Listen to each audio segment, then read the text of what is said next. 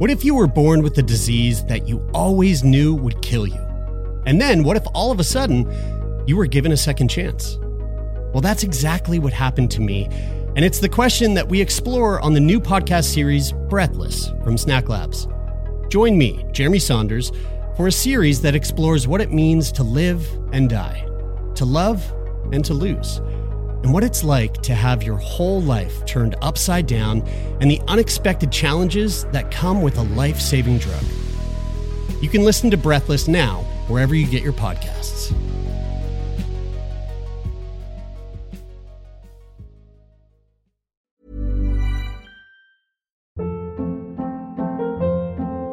Hold up. What was that? Boring. No flavor. That was as bad as those leftovers you ate all week. Keke Palmer here, and it's time to say hello to something fresh and guilt-free. Hello Fresh. Jazz up dinner with pecan-crusted chicken or garlic butter shrimp scampi. Now that's music to my mouth. Hello Fresh. Let's get this dinner party started. Discover all the delicious possibilities at hellofresh.com.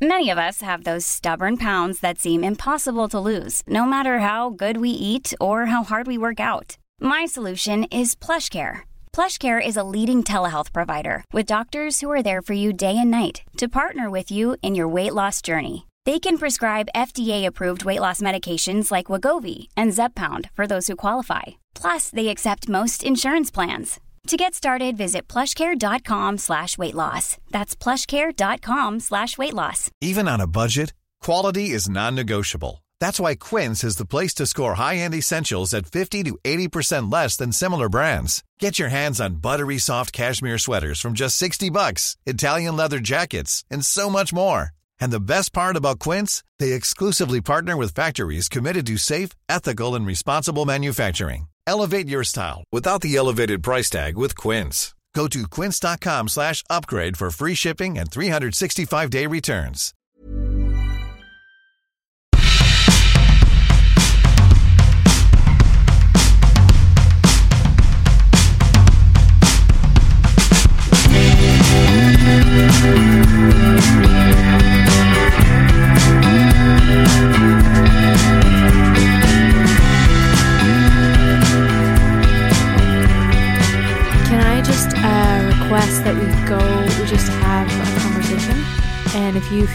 Anywhere that we go is like not podcast appropriate, then we can just maybe edit it out later. Or like, I know that's not your favorite thing to do, but I, I feel like this is going to be more of a conversation than some of our other Well, baby, are. I think you laid it out perfectly. We're already recording. So, hi, baby. You sneaky mom. I'm gonna turn my phone off then, and I think you should do the same. I already did. Oh, really? Because I just felt my bum vibrate a little bit. it's silent. Oh, Hi, baby. hello, my love. Ready to talk about some sex and probably not a whole bunch of sex, but like maybe some other things. Yeah, yeah. Let's do it. Oh man. Um, well, the first thing that I want to say uh, to all of our our uh, loyal and beautiful uh, listeners is um, I'm so sorry that we we haven't put anything up for the last two weeks. Um, I'm uh, Three, kind of. We did put Yeah. up a weird little one. Yeah, and this is ago. to be another weird little one. um, but uh, oh shit, computer's going to die. One sec. Okay, and with the magic of podcasting, we're back, plugged in. Uh, you didn't even know, you didn't even hear it. Um, what was I saying? It's like that Alanis Morissette song where she's like, "Why are you so petrified of silence? Here, can you handle this?"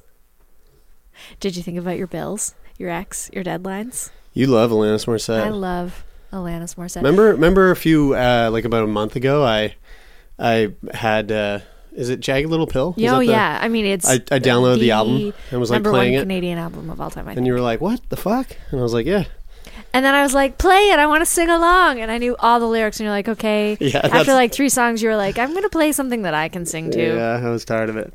Um, ladies and gentlemen, I'm back. Um, I was at a commission, and that's why we were we were at a commission. Yeah. So here's the thing: we, we had a couple people message us and be like, "You should like Bridie should do some recordings and put them up by herself." I agree. but Hey, I don't know how. me too. I agree too. But uh, the thing is that so far, the way that this this little project has worked is that it it only really works when the two of us are um, capable. Uh, I, I do a lot of the back end work, and so I do all of, all of the editing. I do all of the uploading, all of all of that sort of stuff. Um, and it's not a it's not a thing that Bridie is versed in yet. Um, and so we just we, we just couldn't we just couldn't do it. And it's unlike Sick Boy, you know, Brian and Taylor. They're they're totally capable of doing all the back end stuff when I'm out of commission. Uh, we we actually had like several episodes in the bank, um, whereas like this thing that Bridie and I are doing, we're we're really it really is this passion project that we are doing. Um, we're just flying by the seat of our pants, and we're we're trying to figure it out and trying to figure out where this beautiful little sex podcast kind of lies in our our busy life Yeah. because we have we have lives outside of this that kind of Yeah. take up a lot of time. Yeah. And uh, we don't have like the same amount. We kind of have to go out there and find the people to come into the studio. It's a little bit different than like we have a submission form, but a lot of the people we hear from are not in Nova Scotia and we haven't gotten our first tour planned yet, but hopefully that will happen where Yeah. we can come visit you in your cities. Um, but if you are in Halifax And you wanna talk about wanna- some sex. we are ready to have you. It's a good call to action, Here. Bridie. Yeah, Thanks. Go over to our website, fill out the come on, come on the show. You don't have to be a freak. I was going to say that. You can just be an average, everyday Yeah. person. You don't even have to talk. I want to hear what your discomfort. I want to hear Yeah. your shyness for sure to like say vagina into a microphone. I know because I think it's a funny, but it's a funny little word. And like everybody's vagina is so different, Mm-hmm. you know? Like just come on and talk about the shape of it, the size of it, the width of it, the length of it. Or talk about like your horrible, you know, last the last date that you had that was terrible, or talk about the long term relationship you're in and how you navigate like still being attracted to each other. Or like we don't I mean, it's a sex podcast, but we don't really have to make it all about the intricacies of your sex life. like what's your dick sm- smell like, you know? Like what's your what's your dick look like? You know, how heavy is your dick? How small is your dick? How wide is your dick? All that kind of stuff works, you know? Just come on and, and talk about your dick. Yeah. Yeah. you know and or other things too you know Yeah. your nipples nipples are big nipples are small some are purple some are brown some are all these different colors Yeah. Do you pierce your nipples? Do you not pierce your nipples? What else do you have pierced? yeah do you pierce your clitoris? Do you pierce your pee hole? What's the most painful piercing that you've had? man you know what? Okay so here's the thing. Okay. i okay so we recorded while i was in the hospital. Yes, and i didn't i don't remember any of that i honestly don't remember any of it I have. I'm wondering how much of the total of the two weeks you spent in the hospital you will actually remember. Because the last time you had that issue when you were like 15, you told me anyway that you don't. You blacked. You Yeah. blocked out most of that from your memory, yeah i blocked out a lot of the traumatic stuff like the pain. like the pain, like the procedures. Um, which fuck, what fucking sucks about this this past. So okay, little quick little update for anybody who's just tuning in for the first time. If you're like a first time listener, you don't know what the fuck's going on. I just this is the worst episode for you to tune into ever. I just remembered that when if we recorded last week. So Jeremie, in his surgery, he had part of his colon removed. Part of my colon, babe. I had seventy percent of my large intestine removed from my body. And I made a joke about using it as a tool for jerking off. Oh, what? Yeah, on the podcast that we Oh my recorded and posted. god. Well, Yep. if you're just tuning in for the first time, don't listen to last week's episode first. Don't listen to this episode first. Turn go this to off. The, yeah, go to the beginning or something. but uh, for those of you who didn't know, I I had this crazy thing happen. Came out of nowhere. Uh, my intestine started rolling itself in on itself, Because of poop. and uh, yeah, well, so, sort of, yeah, kind of. And they had to go in and and pull out a whole bunch of my large intestine, and then they sewed me back up. And uh, I was living in the hospital for about like 14 days. Yeah. I didn't eat or drink anything for about 11 days. So I was looking pretty gaunt. wasn't looking wasn't feeling very sexy. Mm-hmm. Wasn't looking very sexy. Um, got out of the hospital, have been home now for a few days, kind of getting back on my feet. You know, like went to go see Blade Runner the other night. Fucking awesome. Um, you know, things here and there, but like I'm still pretty much rolling at like 50%. percent And um, I'm a little nervous to record this right now. Like, I feel like, um, I feel like I've lost my like. This is gonna. This is gonna Mojo? sound. This, yeah, yeah. I feel like I've lost my like funny bone. I feel like I've lost my like. Oh my god, my- did they accidentally remove your funny bone? They might have. they might have removed my charm and threw that out with my intestine. we should call the hospital and see if that's in the bag of things that we forgot there. yeah. Um, so I just I don't know. I don't feel great, but I'm on the I'm on the up and up. You're I doing think. great. Yeah. Yeah. So here's a, let's get to the sex. Have Um, you had sex since we haven't, but have you had sex since the surgery? All right. How about the, right, here we go. Okay. Before I go in for the surgery, I'm looking up what is a hemicolectomy, Yeah. which is the the name of the surgery that they were giving me. Yeah. And uh, you know, th- the worst thing you can do is go to Google and search what like your diagnosis and stuff. But I do it anyway. What is a hemicolectomy? And one of the things that comes up is like one of the things that you need to worry about with a hemicolectomy is um is it can fuck with your reproduct like it can fuck with your ability to get hard. So like it can it can cause ED. Is that because of I mean that's obviously some kind of reduced blood flow to the area, but Yeah. how does do you know how that Well, they're, so they're they're sticking like cameras, instruments, tools in your lower abdominal area, and so my guess is that there can be something down in that area that gets struck that directly affects the blood flow to your cock. or there's a big psychosomatic aspect to it probably as well. Like, Well, you've had trauma to Yeah. your low abdomen. Yes, but what what this article is saying is that it, it's it, it's physical it's, it's physiological, Okay. not psychological. Interesting. So there's a there's a there's a chance that there your body will have ED due to a physiological response from the the tools being implemented within the surgery. okay. So, of course, I'm freaking out about that in my head because I love making fuck, Yeah. love getting hard, Mm-hmm. love getting not hard after having been hard because I came the best, right? So, uh, the surgery happens, and for two weeks straight, I've been in the hospital. Yeah. I haven't been feeling great.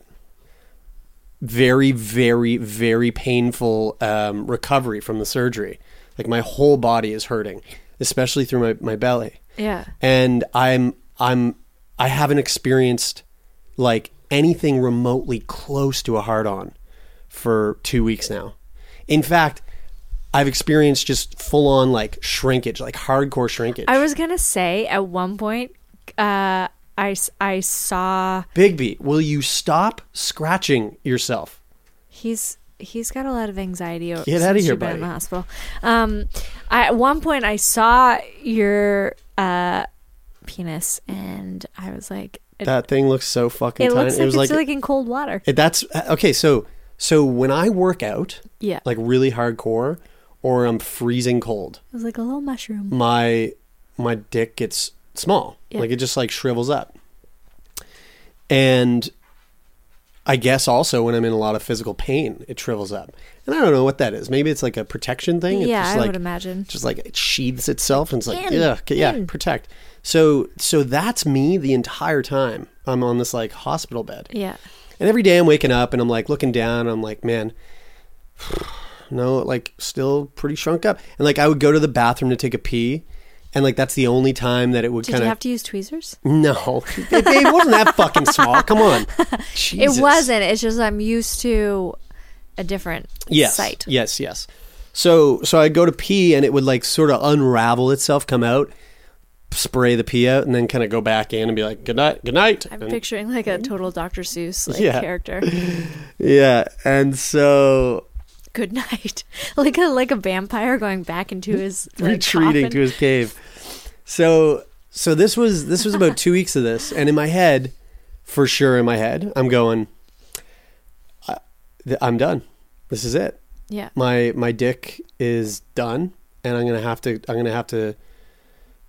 Maybe I'm gonna have to get a prescription of Viagra or something. Like I don't know what's gonna. I don't. I don't know where to go from here. So I guess f- get through the the recovery of the abdomen, and then take it from there. So I come home.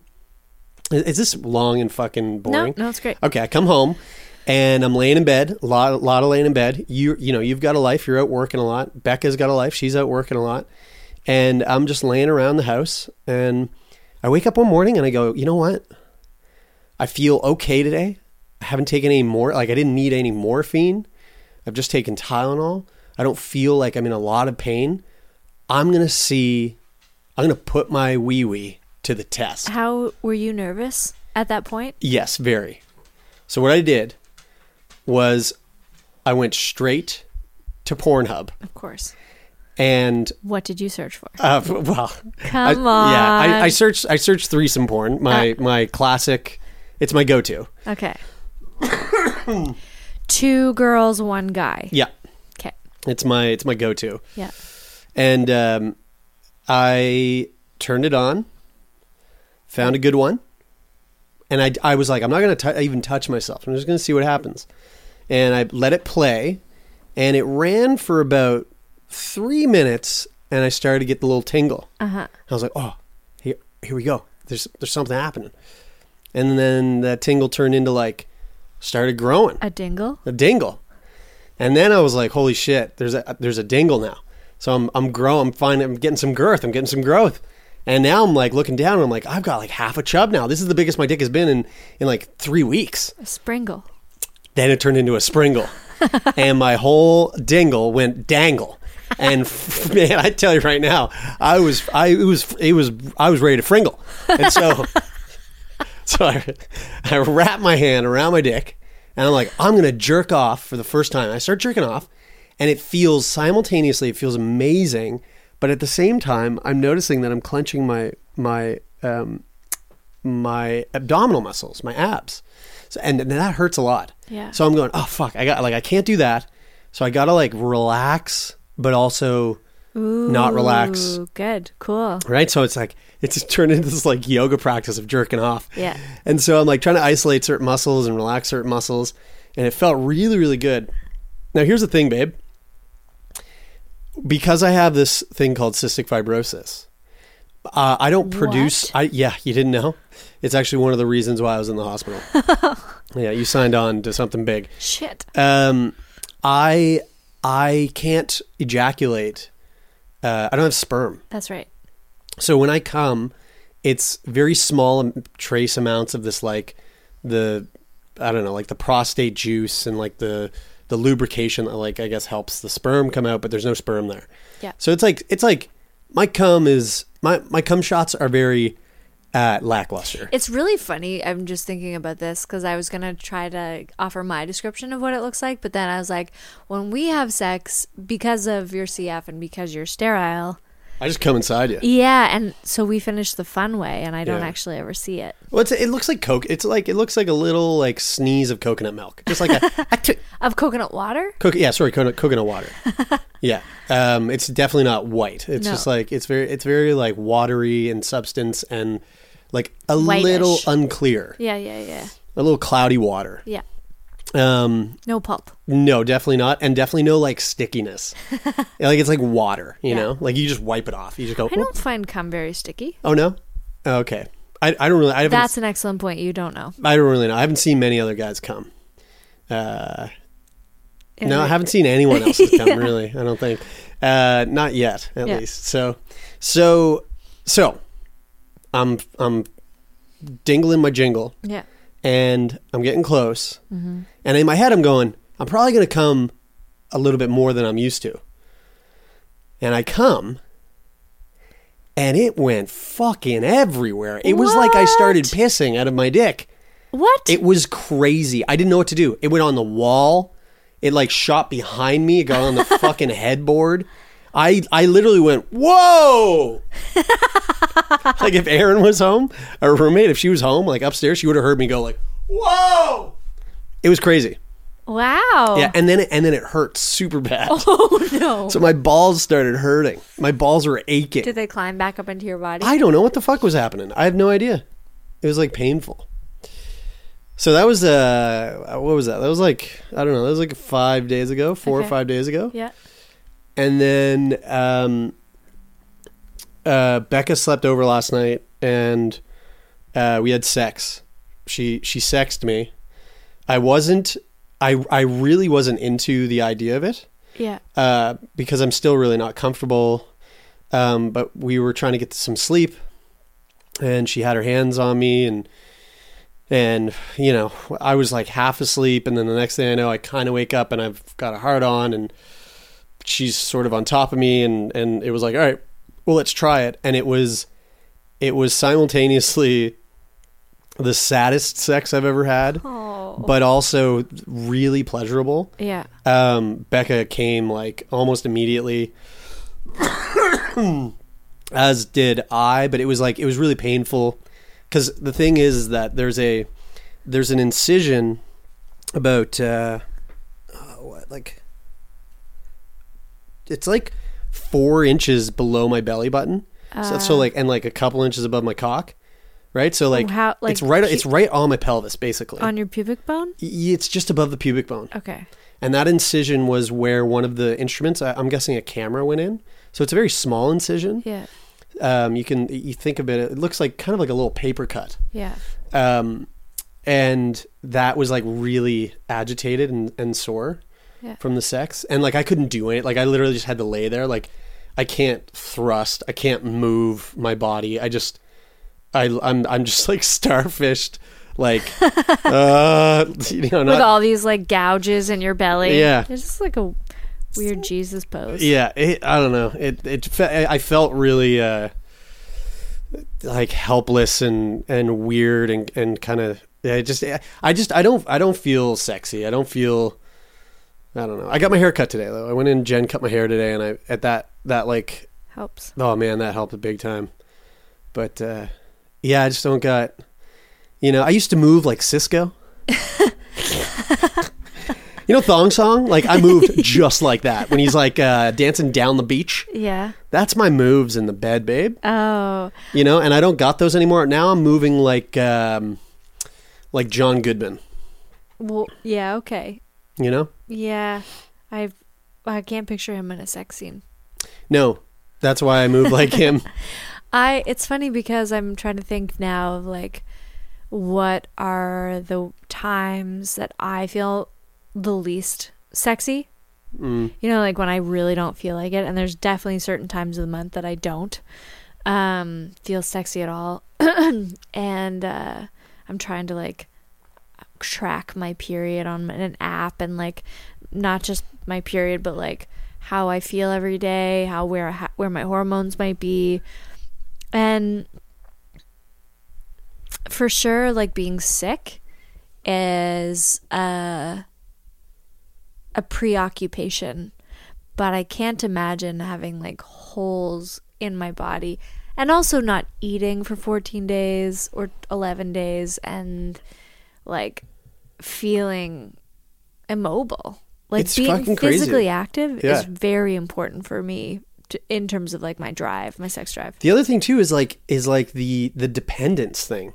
Yeah. You know, it's like I for the last so you know, like I generally when it comes to to sex and and and life in the bedroom, I'm I'm much more dominant than I than I typically am in my like everyday life. Right. You know, I'm very very like I'm I I take on the dominant role with Becca and I big time with like the whole daddy baby girl thing like Yeah. daddy's there like taking care of business like always on top of things like yeah. and for the last like three weeks i you know i could barely like wipe my own fucking ass you know it's like i need i've needed you and becca and my mom and you know like to like to fucking take care of me which is like dude that makes me feel so unsexy How can you reconcile that? Because it, I feel like when you have two sides of the coin, there is, there's got to be some power in that. There's got to be some sort of navigation where,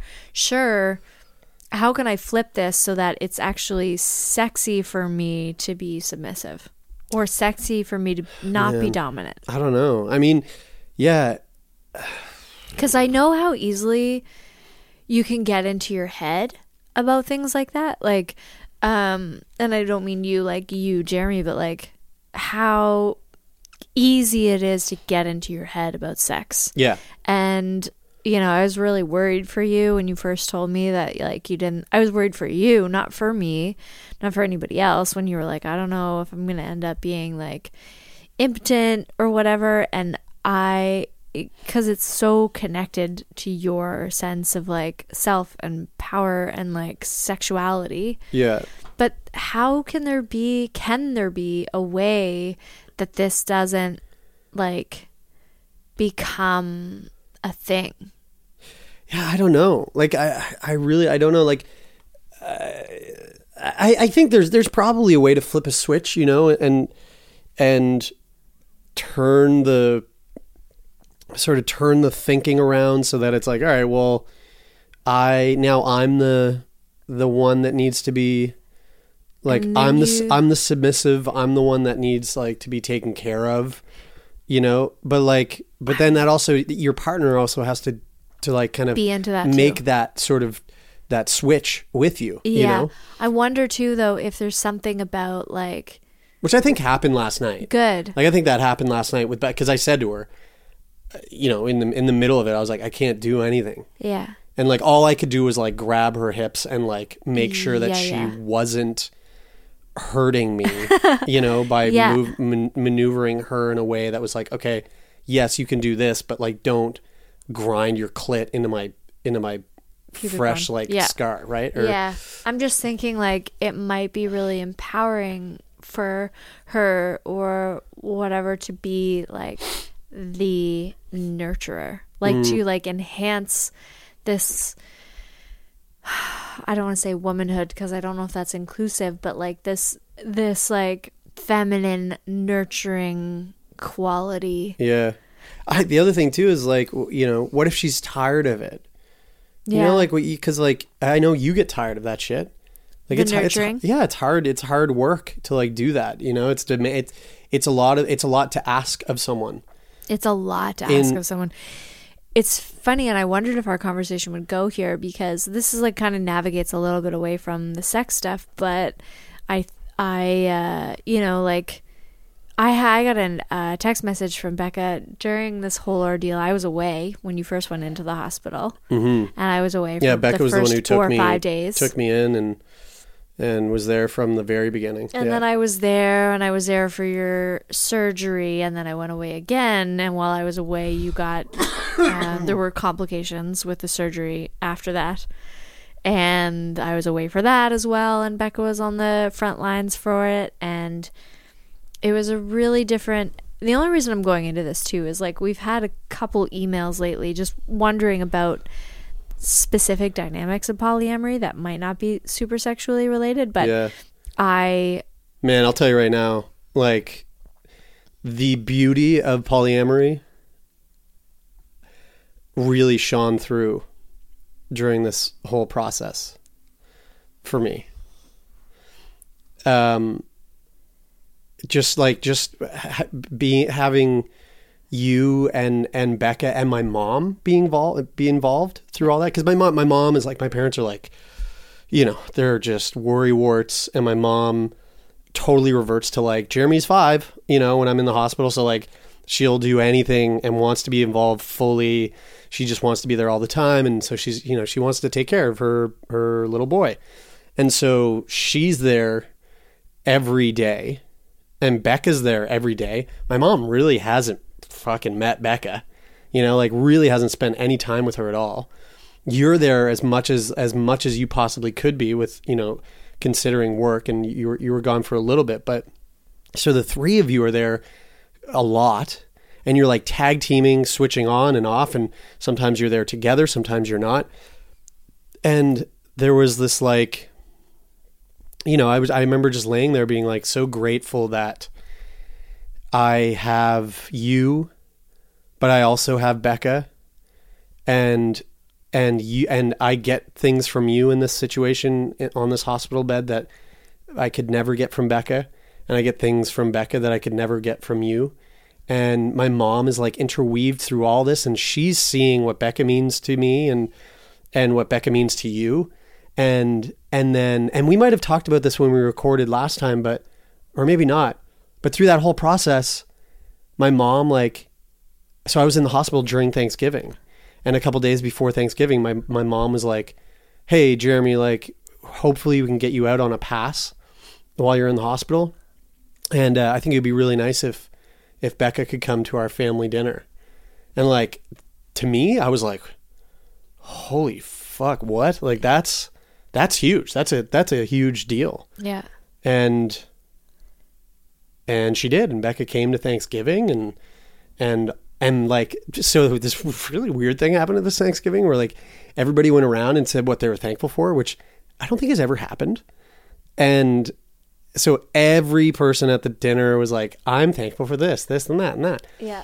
and my mom and my sister and my dad they I were missed it you because you were out trying to get pills for you. for me You forgot them. but they all were talking about how they were thankful that Becca had become a part of our life.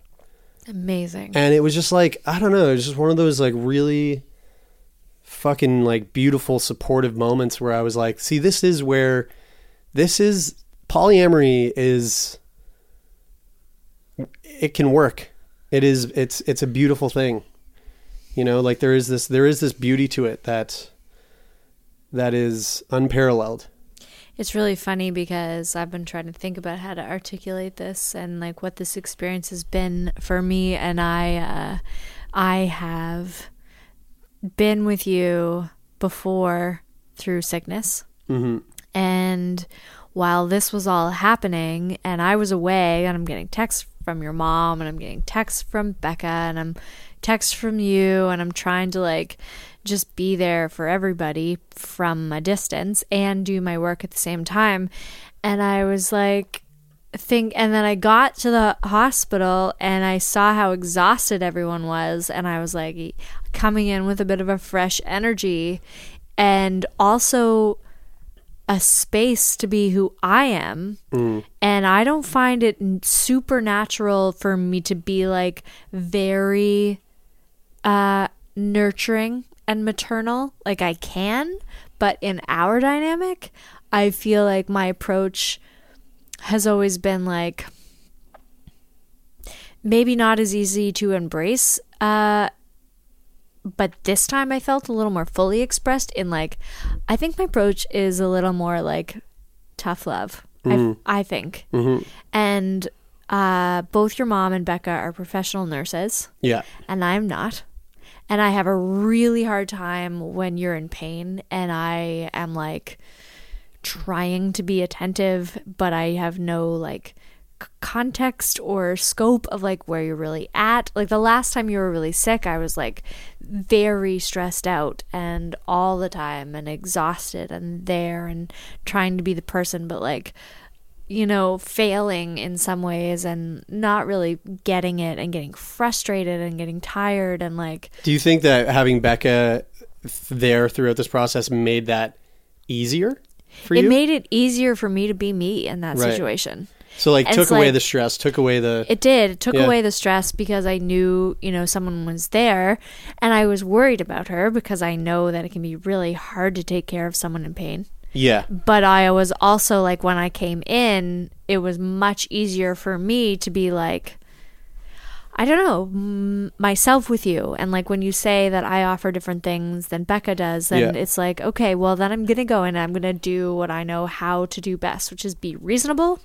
and practical and like talk to you about things in a way with an expectation that you are going to uh, respond to me in like practical and reasonable way. Yeah. And Which That is is hard crazy. To, which is hard to do when you're it's hard to do, but fucked up on morphine and in like but for the first time i was able to actually access like my more nurturing side with you because it Yeah. was clear that i could be myself and that led to a lot of freedom like i like i didn't feel resentful. Like I Mhm. have sometimes where I feel like I I'm trying to play all the roles. Yeah. Yeah. It was a really interesting experience. And with the Thanksgiving thing, your mom was like, I'm thinking, you know, of asking Becca to Thanksgiving. Are you comfortable with that? And I, Oh, my mom ran it by you. I think so. I can't quite remember. Or maybe Natasha. Well, she My definitely sister, talked yeah. to me about it. No, Right. Natasha didn't Okay. talk to me about it, but your mom definitely talked to me about it. And uh, I think she talked to you about it, and then she talked to me about it. Right, and okay, yeah. You talked to me about it, and whatever. And honestly, like that process was like 15 seconds long. There was no question that it made sense to me. But there was like, even though I'm so comfortable now with Becca and I'm really comfortable with our dynamic and I was so grateful, there was still, even though practically in my rational mind, I'm like, yes, this makes sense, there was still a moment of like, ugh, this yeah, is a like new little step. A little twinge, yeah. It's a new step. Yeah, and that always happens with those new steps, Yeah, right? Like first that's just a part of the process. Yeah. There's a first time for all of the things that we do in these relationships and you know, whether it be a the first kiss or the first sleepover or Yeah. the first um, trip Yeah. or you know the first meeting of family members it, there's all of that you know it was like when you and uh, your boyfriend went to uh, while i was sick went to pei and and were on set together like Yeah. in a in a film project with a whole bunch of my friends like i was i definitely had a moment of like oh but Yeah. what you know and then and then of course that Yeah. fucking passes in like 15 seconds like you say like there's no there's not a lot of time or energy that really gets put into it at Yeah. this point Yeah. um that might have been a different case you know like a year ago but Yeah. it, it's always evolving and those those little twinges are much more easier to to process the Yeah. the further you get in i guess Yeah. yeah Yeah, Uh, definitely. let's take a little let's take a little quick little break i need to go to the bathroom because that's my new life I need to fill up my glass I of go to the wine because bathroom. that's my everyday life. way too quickly and way too often. So uh, we'll take a quick little break and we'll come back. Maybe we can do some uh, some listener mail. I think Yeah. we got some questions and stuff in. Yeah, we do. Yeah, let's do it.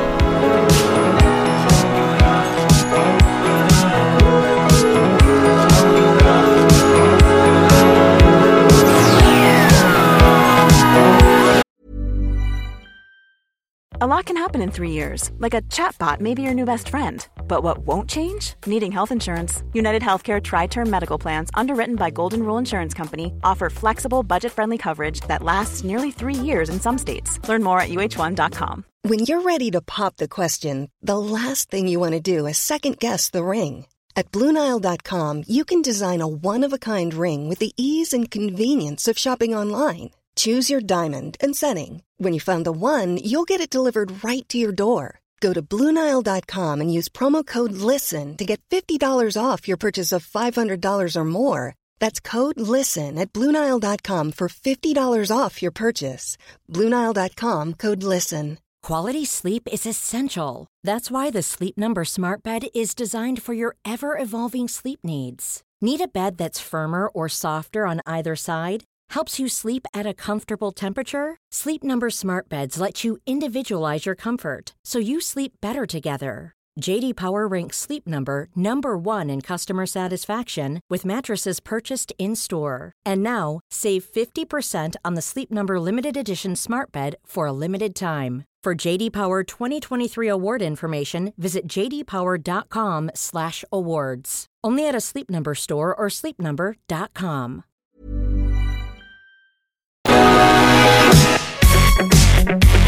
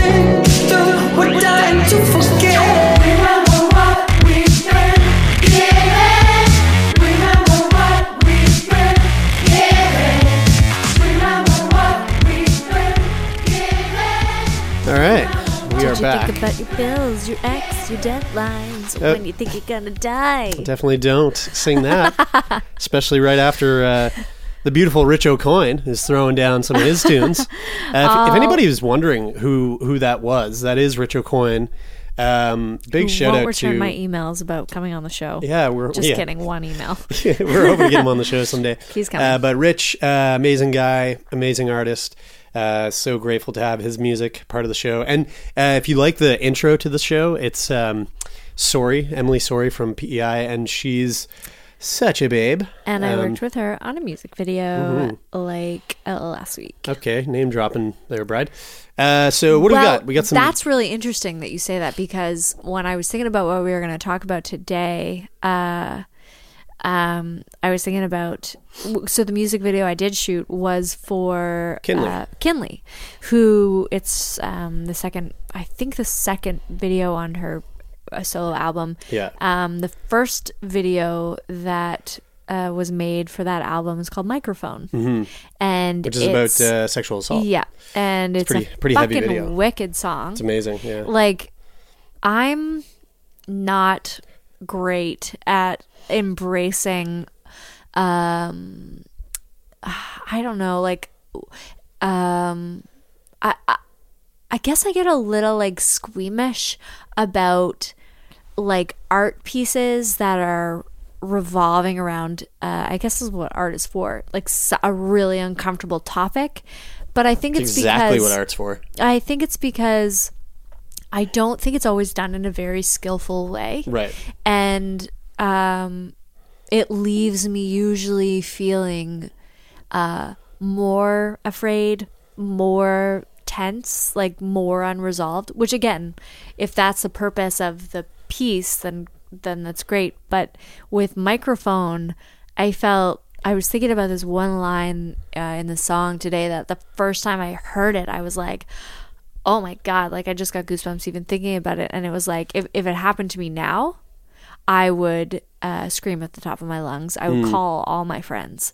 and it just i was you know i've been talking about this the conversation has been happening a lot lately about sexual assault and sexual harassment and Yeah. what would you do? Like, do you know most of the people we hear from that have experienced it are like, I thought the way that I res- would respond if it happened to me would be this thing, but in the moment, I was frozen, and uh, I just hear that so many times. So, um, that was my little segue about about uh, Well, this uh, this hashtag Me Too thing has been uh, has been pretty intense. Yeah, I uh I turned on my Facebook one day and it was just happening and uh, you know All over. Yeah, it's happening like crazy and I was simultaneously not surprised at the number of people who have experienced it. But Uh, yes, I wasn't. I wasn't surprised either. I- but I was surprised at how like there's a lot of opportunities to jump on a bandwagon of like Mm. whatever political thing is happening and like to share and to post about it. And this one was so simple and so um like so not preachy in any way. And it was like I I more people participated in this than I've ever seen before, and I was like, I'm not going to join this. I'm not going to say it, you know, because my thing wasn't that b- big of a deal. Like the th- the few things that I've experienced weren't like they're not, you know, they're normal. Everybody's experienced them, and as soon as I heard myself say, that, in my head, I was like, "Wait a minute." maybe maybe it's not that like maybe it's worthwhile for someone else to hear me say that I just Thought it was normal. was normal. Yeah. yeah. And I, which is exactly, I think, what the whole Yeah. me hashtag Me Too movement is is all about. Is like is uprooting those things as well as the as the serious, you know, very serious like sexual assaults and, and rapes and, and yeah, yeah yeah yeah. It's it's been pretty fascinating to see how how hardcore that's that's kind of been taken up, and I'm really interested to see what will come from that. Like Yeah. what you know what is. It's so wild, hey? Like it's so wild that this this all stemmed from. Um, it's like why didn't why didn't this happen when Jian Ghomeshi got put in. Yeah, you know, like like hu- huge Canadian thing. Like Yeah. it was a ma- everybody, not a single fucking person in Canada didn't know what that was. Um, or Bill Cosby, like massive, massive, massive allegations uh, on on like America's dad. You know. Yeah. Um. uh, but and then and then but then it what it took was like this like f- of the hut motherfucker Harvey Weinstein Yeah. and his bullshit. I like think- why why is that the thing that I think because it's built. It's built to the point where like, okay, we talked about that.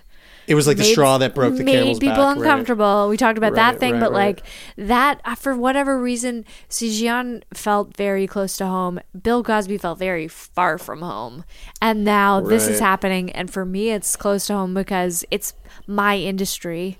Yeah. It's it's film, and it's like it's the people that I know that have been in similar situations with, you know, who's feel like their careers are resting Mm. on this person. Mm-hmm. Um, and I know I understand that people felt that with uh, with Jian, and I think the conversation with Bill Cosby, it, it it was just like okay, it came up after Jian, but it also had been kind of floating in and out of the conversation for years. I think. Yeah, so is so is the Harvey Weinstein thing. Oh, I didn't know that. Oh fuck yeah! Oh my god! Like the amount of videos that have come out where it's like so and so alludes to Harvey Weinstein's behavior in 2005 interview. So and so said this thing that like you know it's it's the it's the secret that everybody knew about. That's why everyone was like, "Go fuck yourself, Ben Affleck." Like.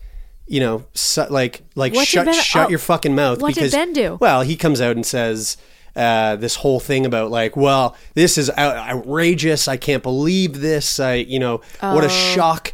And everyone's like, you fucking knew. eyes. You you knew this was happening. What do you mean- What do you mean? Oh my gosh, this is such a surprise. You you were just as sure. You might not have done this in in your life, but you are you were fully aware that this was, was going on. So like, don't stand there and say you didn't know it was happening Right. you know um anyway it's it's very like it, we're in the, the heat of it right now it's it's it's happening right now and it's it's very interesting to see and Yeah. and Well, And- my, you know, my, I was out, you know, the other night uh, with my boyfriend, and he was like, "Oh, you couldn't, uh, you couldn't post the Me Too, like as in, like I didn't, I couldn't relate." And I was like, "No, I, I did." He goes, "Oh, I didn't see it." And, I, and then he was like, "Wait, when were you sexually assaulted?" I was like, "Well, it, it's basically the same thing." I was like, "Well, it was years ago," and and um, from my experience working in bars, like there was this one time I was walking down the street on my way to work, and just a guy just grabbed my boobs. It was no big deal. And then at work, it's like it's happened a couple times in at the bar when you're working as a bartender or like a shooter girl. Someone's gonna put their hand up your skirt, but that's what happens when you work in a bar. And those things to me are like hearing them out loud. I'm like, I still feel like those are so normal. It's nothing. yeah which which is the part of the problem Yeah. you know that's part of the that's the that's the you know at the heart of the issue So then today, I had a phone call from a friend who was like enraged about all the stuff that's going on and like her past experiences are surfacing. And she's like, I gotta call this person out because they're still out there doing this to other people. They're in a position of power where, you know, like I was once, you know, I'm speaking as her, where I was once like, uh, in a position where I thought this person could further me in my career, and I put myself in a vulnerable position. And after things happened, I felt really responsible. And even though I was warned by other women about this person before it happened, and it's like, well, that's the hallmark. If, uh, if women are warning each other, but they're not saying anything publicly, yeah outside of the and this the is what this is what she was saying. She's like, I'm not going to be the poster child for this cause because I know what that looks like. But how do I put it out there in such a way that's and I, and I was saying like, well, what do you want? What do you expect? What do you want? And it's just for this person to say, yes, I did that. I see now that that that was inappropriate and I won't do it again. But who really has hope that they're going to say this because it's continued over many, many years. And it's like, so I posted today. I don't know if you saw this on Facebook. I did A- see that, after yeah. our conversation, and I was like, I don't know if I should. Put, even now, I'm like, that was maybe a little. Read it. Did anyone respond to to what you posted? So yeah, and I'm a little confused by it. But uh, okay, so what I posted was, again, I don't know if this is inclusive. I'm sure there are some female people out there who sexually harass other women, but uh, here's my thing: male friends, family, and colleagues. If someone felt that they had experienced sexual harassment or assault at your hands at some point, near or far in your past, how would you be the most receptive slash least offensive in being a- approached on the subject? Right. So if you if you conducted something in the past that is a little unsavory, and, maybe someone was going to come no- up to you and maybe it totally catches you by surprise. yeah, yeah, exactly. That that was actually it felt that way. yeah. Uh, how would how would you want someone to approach you and, and tell you that, that you did that to them? Um, what what were people saying? So I only have two responses. One was a hashtag. I didn't get that hashtag. The hashtag silent majority for us, which I looked up and it comes back from, I think, like the Nixon area, uh, or maybe not. One of the presidents, like, address the American public as, as you know, um, he would address the silent majority, which is most Americans who choose not to express their political opinions on a forum. So I I was reading and I was just like, so what does that that guy put know. that there? But what the fuck does that mean? I wonder is he going? I'd I'd rather not put my two cents in. or there's a really good chance that no one's going to respond to this. Uh okay, okay, okay. Got it, That's got it, how got I it. interpreted it. And I don't, I actually, this person is my friend on Facebook, but it's one of those people that I'm like, I had to look at his profile and scroll through and see who our mutual friends were, and I still Sure. don't know who he is. Yeah, right. Um, then another another person I haven't read this, so I'm going to read it out loud. Oh, and it says someone else is typing a comment. What a weird app. Okay. Um, Welcome to the future, baby. So and somebody else said probably hand probably by hand delivered to mailbox. Of course, that might be too close for comfort for anyone who thought I had, not that I would expect such a thing. I take this as a somewhat ambiguous circumstance or one where the accused is either denying or oblivious even. So it's funny because I advised my friend um, to write it down. And yeah, the girl, the your your friend that you're having a conversation with today. I, I advised her to write it down and send it to him. and I think she was a little bit taken aback by that right. because she had called him on it before, Mm. and apparently it got it got kind of violent. Right. But she's far away now, and I feel like she could do it, and especially in the this culture today, like that was a couple years ago, but today where it's like Where it's so he- heated. it's so heated and yeah. so many people not so many people but people are being exposed Yeah. um that he might receive that and i don't know like that's what i can't see what the next step is and Mm. that's why i posted that it was like well not to I don't I don't think anyone is doing that. Maybe they're doing it out of a position of power, maybe they're doing it whatever, but I don't think people are doing it consciously to be an asshole. Like I think we might be we might be conditioned to behave in certain ways. Mm-hmm. We might like tell ourselves that it's okay to behave in a certain way. We might tell ourselves that a certain thing was consensual. Yeah. And all of these ways that things that we say to ourselves to get by and get yeah, through well, a it, it's funny. I was having a conversation with someone the other day, and and he was like, "I just don't get how someone could do that. Like, I don't get how someone could do that." And and I I was like, "Well, I, I mean," and I, I was referring to like the Harvey Weinstein thing. I was saying, you know, he's a he's a fucking ugly mug, man. He's not a fu- he's not a good looking fella. Yeah. And maybe it was the thing that he like he tried once and it worked. Yeah. And was like, "Oh. Oh, I I can use my my my Power. status Yeah. As a card to play to Get to laid. get laid. Yeah. And so and it worked and I wasn't told that it wasn't a good thing. And so this is how and then of course it just like snowballs from there. Please for the love of fuck do not think that I'm I'm No. trying to like stand up for Harvey Weinstein Well, I by- thought the in same any thing way. about Jian. I was, was like, probably someone fucking told him like, "Y- "You're just kinky." Yeah, exactly. Right. Yeah, like the whole teddy bear fucking Yeah. like dominance Yeah, thing, and, like- and they might have been into being like choked. Yeah. You know, and he just hit the right person that one time, Yeah. and then tried it another time, and it just wasn't. Like when It- you that- try to that- repeat a joke Yeah. in yeah. a different yeah, yeah, exactly. Uh, but that's the thing is like we, you know, th- we we, we, don't no know. I, it's it's a very different situation from like the Bill Cosby where he's fucking giving someone quaaludes and Yeah. and raping them. Like that's Yeah. that's a whole different fucking ballpark. Yeah. Um. Uh. It's in the same ballpark, but that is a very different monster. Yeah. You know, like that is a that's like we're looking at like serialized Yeah. that's that's the that's the evil of the evil. Whereas Yeah. like this this is I th- this might just be a behavioral thing that just didn't get checked. Yeah. And then and then they think that it's okay and then it just gets worse and worse and worse. And then the next thing you know they're they're forcing someone to watch them jerk off into a fucking lamp like in the in the corner of their hotel room or whatever, you know.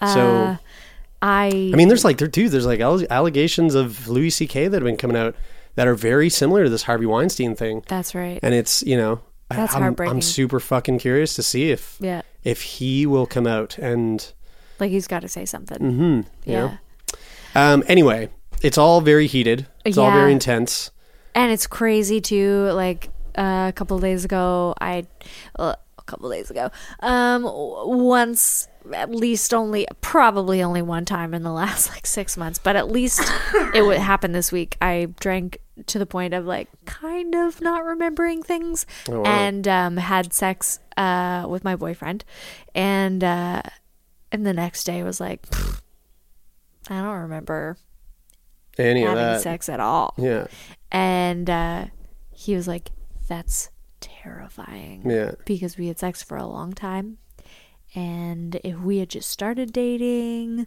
or if you're like, if it was like a one night stand Mm-hmm. or whatever, that would that could be grounds for me to be like, I didn't consent, yeah and Yeah. that's a whole other conversation too, Yeah. and like, you know, thinking about how scary that must be for young men getting into like the sexual arena for the first time and talking about consent like we've done so many times and how to make it sexy and how to make sure and fuck.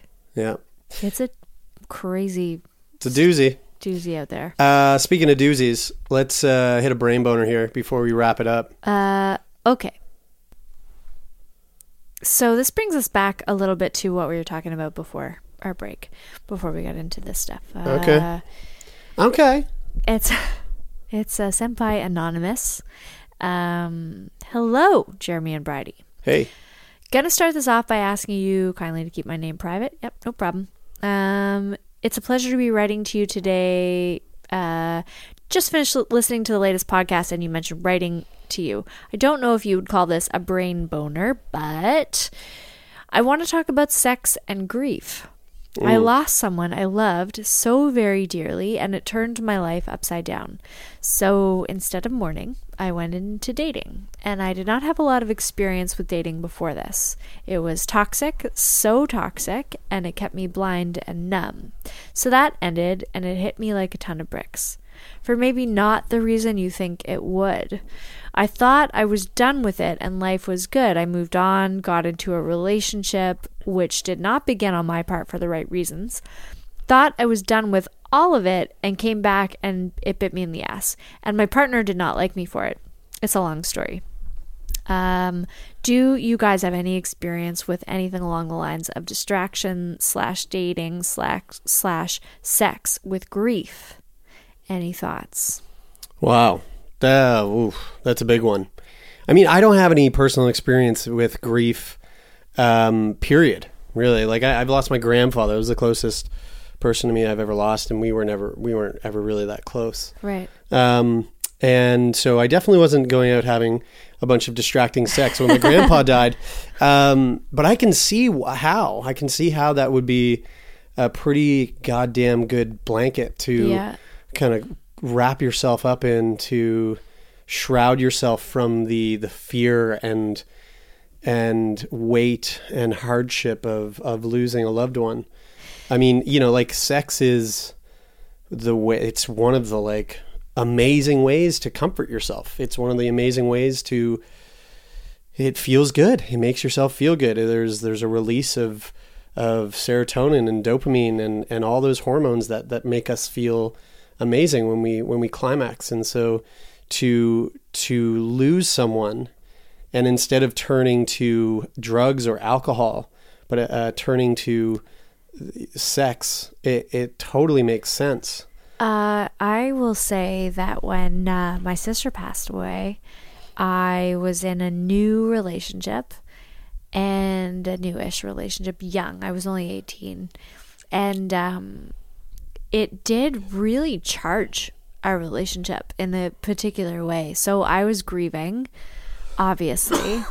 and um, he became, above all other people, um, above my like parents, above my siblings, above um, above anybody, uh, he became my like person. Uh, and it was like during the the day of the funeral it was the first time he had said he loved me. Um, Oh, wow. We had we were having sex all the time. He was my first sexual partner, and so that was just like that continued. And um, I remember this is so weird to say out loud, but I remember having sex and this is so weird having sex with him and crying about my sister at the same time. Whoa. a couple times. I remember that. And uh, but simultaneously someone else who was close to me and close to my sister was saying that she and her husband stopped having sex during that time. He was just like couldn't deal with her grief about the situation. So there is a link Yeah. there. And you know i feel like in terms of the way that our culture handles grief we are not really encouraged to express it Yeah. in a primal way and if you've ever seen anyone express their grief in a primal way like it's the physical expression of emotional pain and it, mm. it can look like it can be very terrifying Yeah. to hear and to see. And so if you get you know, if you can channel some of that into a sexual relationship, I don't think it's necessarily unhealthy. But you, if your partners are feeling used or whatever by it, then think that's where it gets pretty unhealthy, That's yeah. definitely unhealthy. Yeah. Um, Yeah, it, it I, I guess it would be like anything, right? Like you you and and it's it's so much easier said than done, but to to be able to check yourself in the moment and and question why what what am I doing this for? yeah, You know, and what am I hoping to get out of this? yeah, And what's going to happen at the end of this? yeah, um, like those are the things that and, and i think that applies to pretty much everything that you do in your life but like to ask yourself those questions and be very mindful with how you are expelling your energy and like putting your energy out there. Yeah, um, not even in sex with grief but like sex in general like relationships in general. Um, you know yeah. it's it's sex can be simultaneously it can be the most like loving and amazing thing and and It also the most be toxic fucking and it can be a great way to express your things. Like i i'm into like when sex is happening if i'm going through something emotional of like channeling that through. But your partner has to also be there with you be there with you and like consent to maybe like in their Mm. you know in that way to like processing that. I remember talking when we talked to james cantor and he was talking about how and i this might rub some people the wrong way but how sex addiction is not a thing like Yeah, it doesn't you know what? I, I don't think we recorded that. no that we came that, after the that was an after the interview conversation. but But, basically, what he was saying was like, sex. Addi- you can't call it sex addiction because it doesn't trigger the same part of your brain that addiction triggers. right, But, but people can be obsessed with it because it's a distraction yeah, or a procrastination tool. And so sex as a distraction is I mean, let yourself feel some emotions. Yeah. Obviously like pleasure is important and sex is nice and pleasurable and but just know, like, be real with yourself. I would say Mm-hmm. about where you're coming at it from, because sure, it can be medicine. Yeah. Yeah, but grief, man, like it's one of those things that we we do not a lot of us don't know how to deal with it. No. And and rightfully so. But I think that there's there, there we need to take it we, we need to take a little bit of onus on that and like and do ourselves a favor. Yeah, And I and I say that I say that very broadly, yeah, globally. Do ourselves a favor and do a little bit of exploration into how we process the idea of loss yeah. um, whether that be losing a loved one or or the idea of your loved ones losing you. You know, like that's I mean that's like the theme of my life right now. It's Yeah. what it's what my TED talk is going to be about. Yeah. Um, it's I I just I'm so I'm into movement and exercise being an outlet for grief. I Yeah. think it's great, and movement and, and there's lots of movement and sex. exercise and sex. Oh yeah, Yeah. totally. And emotion and rawness. Yeah. And it's it can be a beautiful, beautiful I think could be a beautiful way to processing your grief. You just got to be able to do it in a way that is healthy for yourself And, and, your for partner, your partner. who- whatever sexual partner you're exploring it with. Because there's people out there, man. There's people out there that if you just put that out there and said, I'd be down. "I lost someone and I need to fuck," yeah. and And, maybe that, that, cry and, that's, and cry and probably, howl. and that's all I need. And and I and like I don't need you. yeah. I need. I just need An outlet. an outlet. I'd be like, I will be. I would- I'll be that. I'd I'll gladly that be you. that for someone. Yeah, yeah, Yeah. yeah. And there's great. definitely some people out there that wouldn't. No, of course not. But hey, again, and it cycles always cycles back to communication, communication, Be communication. honest. Yeah. Just be upfront. No, Um. Yeah. Well, this was fun. this was fun. Man, I haven't recorded. This is the first time I've recorded like a full hour uh, since surgery time. Good job, baby. I know. It was a good little warm up for this week. We got, got some sick boy stuff coming up. back in your cheeks. Yeah. I think you get. I think you get a little something from it. I do. I definitely do. Me too. This is my this is my life. These conversations. Um, and you, the listeners, you are our life. Thanks for sticking around through Thanks. our hard times. Yeah, if you if you if you've stuck around this long, it means the world to us. Um, and and what would actually really really help us is if you if you press subscribe on Apple Podcasts. If you've already done that and that's why you're listening right now, thank you so much. Yeah. And uh, and actually take to take some time today to tell five people about the podcast and tell them subscribe on Apple Podcasts.